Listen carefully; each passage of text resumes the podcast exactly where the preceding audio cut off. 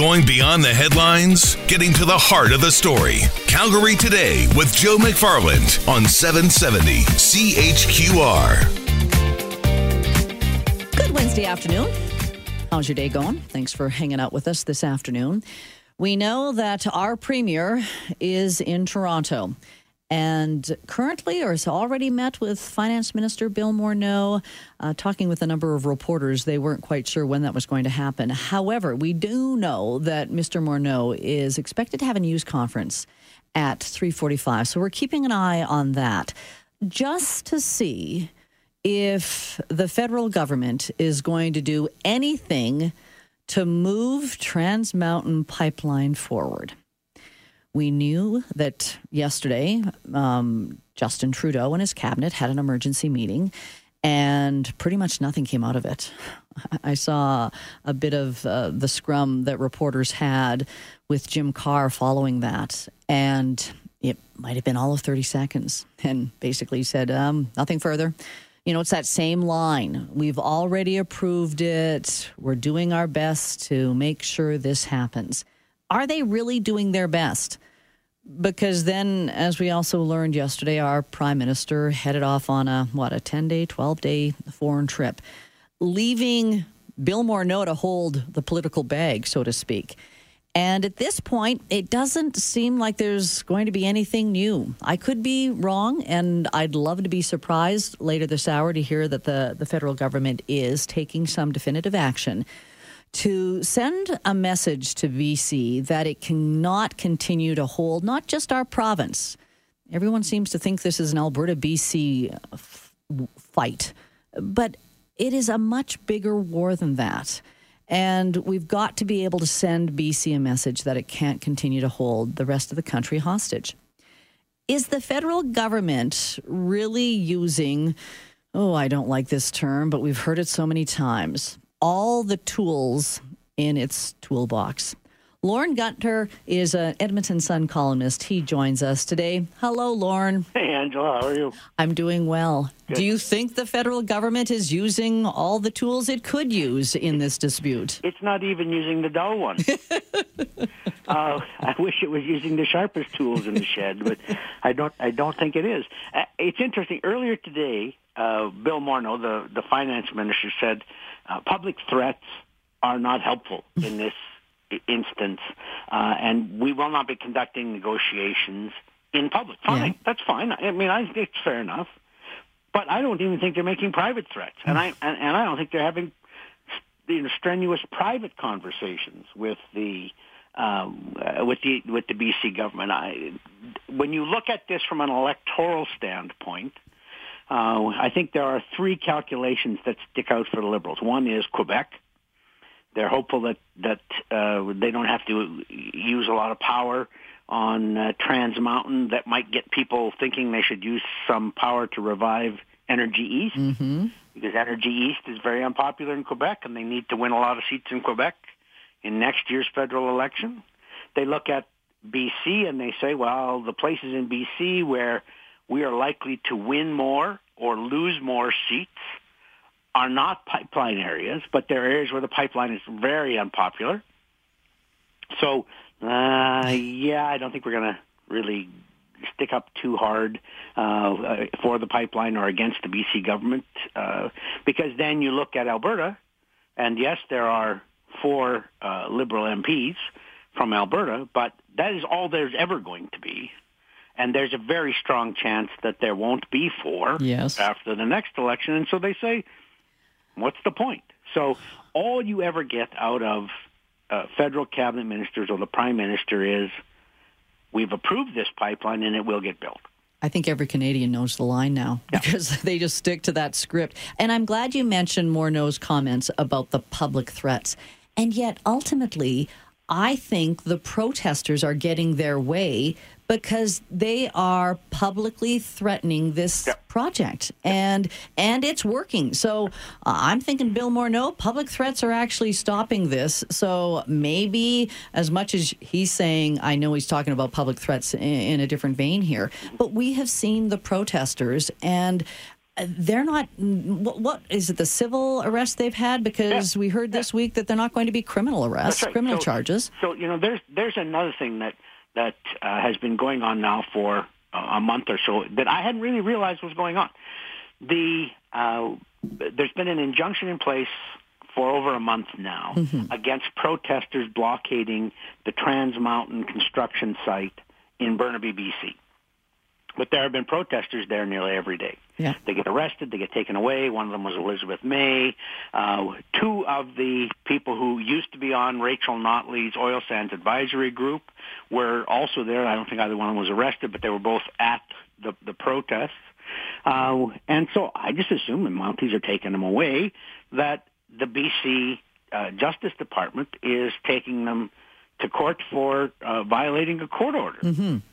Turns out that the BC Attorney General's office will have nothing to do with these uh, prosecutions. They should be prosecutions. They're leaving it entirely up to Kinder Morgan's lawyers to bring private civil suits against these people. And finally, on Monday, the judge who's in charge, the judge whose order is being violated, said, look, this should be up to the Crown to bring criminal charges against these people. It's in the public interest that they be charged because they're violating a court order. I mean, violating a court order doesn't sound like much, but courts usually take it very seriously because it, it has to do with the administration of justice. And if you start to ignore the courts, then the whole rule of law starts to fall apart. And so the courts are usually pretty sticky about people who, who will violate court orders.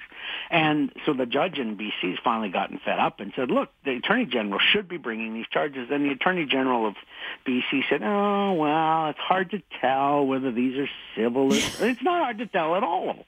See, that's but so crazy, course, Lorne. Of course, eh, he's a politician. Uh, you know, he's an he's NDP part of a government that wants to block the pipeline.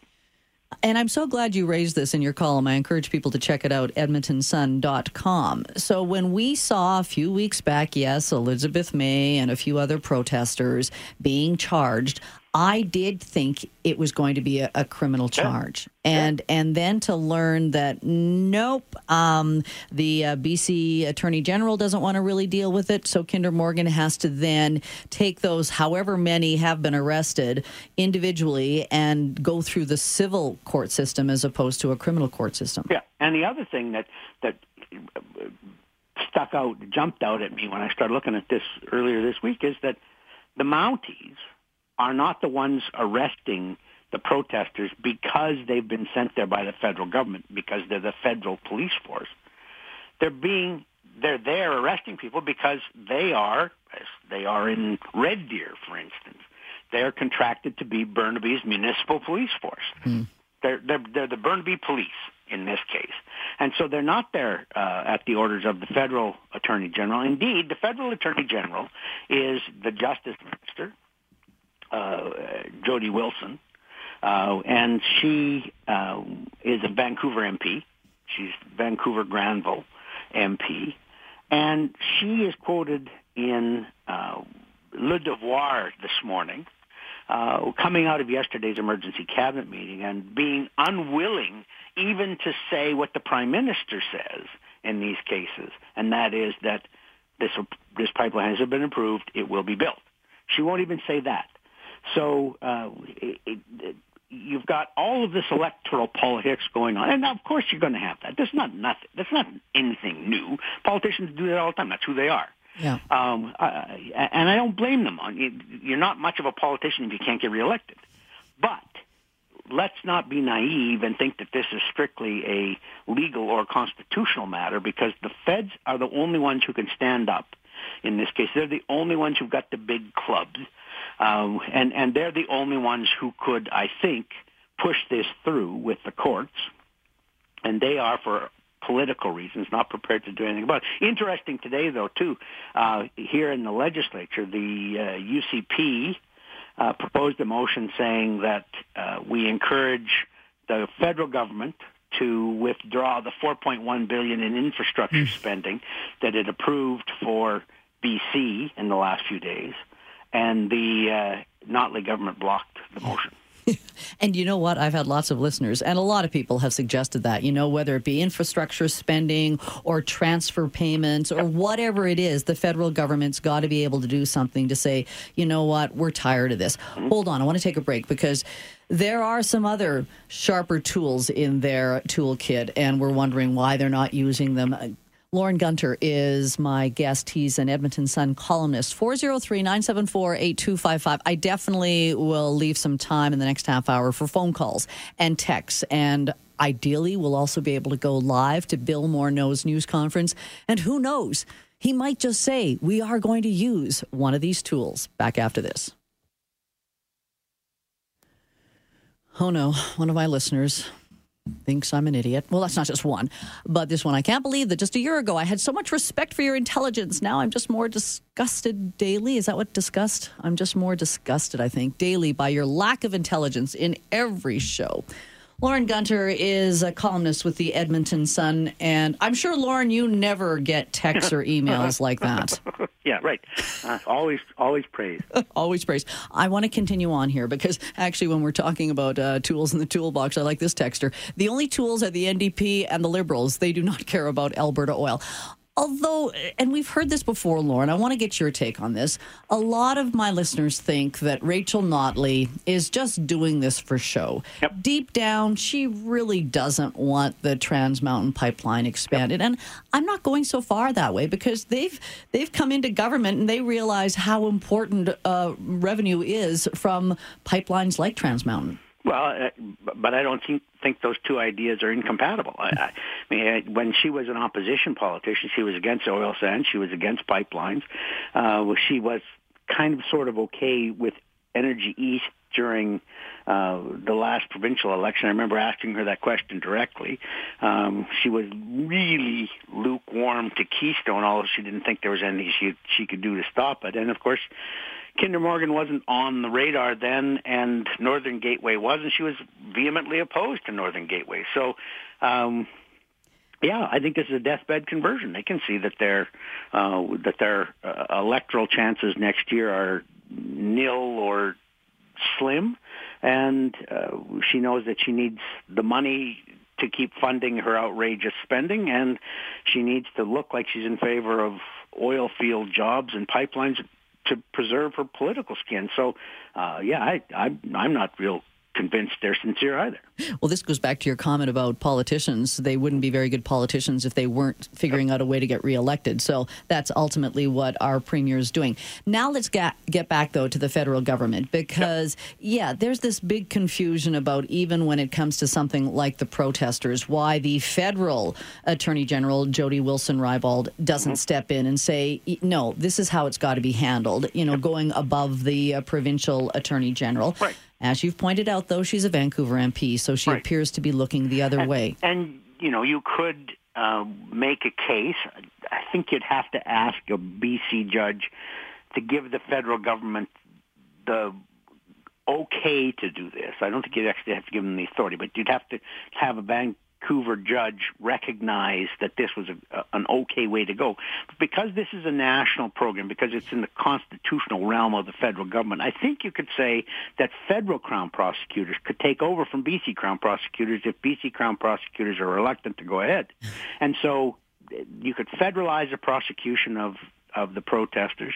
You could use the RCMP, not just the local Burnaby RCMP, but the uh, the whole division uh, in BC use their RCMP to protect the site or any other site along the, the route that might be subject to vandalism or terrorism. You could say to the BC government, look, in the next couple of years, you're going to come forward looking for environmental approval for your liquid natural gas development. Mm-hmm. Because there is a bit of a split in the BC government between the NDP and the three Greens who are holding them in power over developing LNG. But you could you could easily say, look, over the next couple of years, you may decide you're going to come forward and ask for approval for your LNG projects. That's not happening unless you let Trans Mountain go through. We simply will not give you the permit, the federal permitting. Um, so there's lots of things that the federal government could do. It could, as I said earlier, take that 4.1 billion that it announced in infrastructure spending for BC and say, um, you know, the check's in the mail. Um, uh, and and we forgot to put stamps on, so it'll probably get returned to us. So It's getting there. you know, just forget about it. Yeah. Um, there are lots and lots and lots of things that they could do. And the thing that I got into a discussion the other day with a, a person I phone every once in a while who has contrary views to mine, but who is one of the best constitutional minds in the country. And I won't use his name because I just use him as a sounding board. Yeah. And he said to me, you know, I am astounded that the feds are not standing up more strenuously for this pipeline because this goes to their constitutional power over the interprovincial transportation of marketable goods. That's an old term that goes back to 1867. And in the original BNA Act, the original Constitution, uh, the, feds were given exclusive power over the interprovincial trade of goods or movement of trade goods. And he said, you know, constitutional courts aren't stupid. They watch governments and they say, well, you didn't use it in this case. Why mm. should we now defend it in this other case? And so governments are usually pretty very are pretty conscious about defending their constitutional authority in different areas so they don't lose it when they when, when it applies in other instances. And the feds aren't even doing that. But even when he says he's astounded, I guess I'm not as astounded because the way you laid it out, Lorne, and a lot of people are thinking it comes down to political will. Yeah, absolutely. And, and now it's not there. Prime Minister dress up is uh, I'm just I'm looking forward to seeing what costumes he's taken on his latest uh, international junket. Um, I'm he's hoping off, he's learned something from India. off to Paris, so I'm expecting berets and scarves. And... Lorne, you always make me chuckle. Thanks okay. so much. Very good. You okay, bet. Lorne Gunter, Edmonton Sun columnist. What costumes he has taken on his latest trip. 403 974 8255. Want to turn things over to you. Give me a call, give me a text yes, Lorne has laid out a lot of reasons. You've heard them before. And ultimately, I'm saying that you have to have the political will. And I don't know if it's there. We're back after this.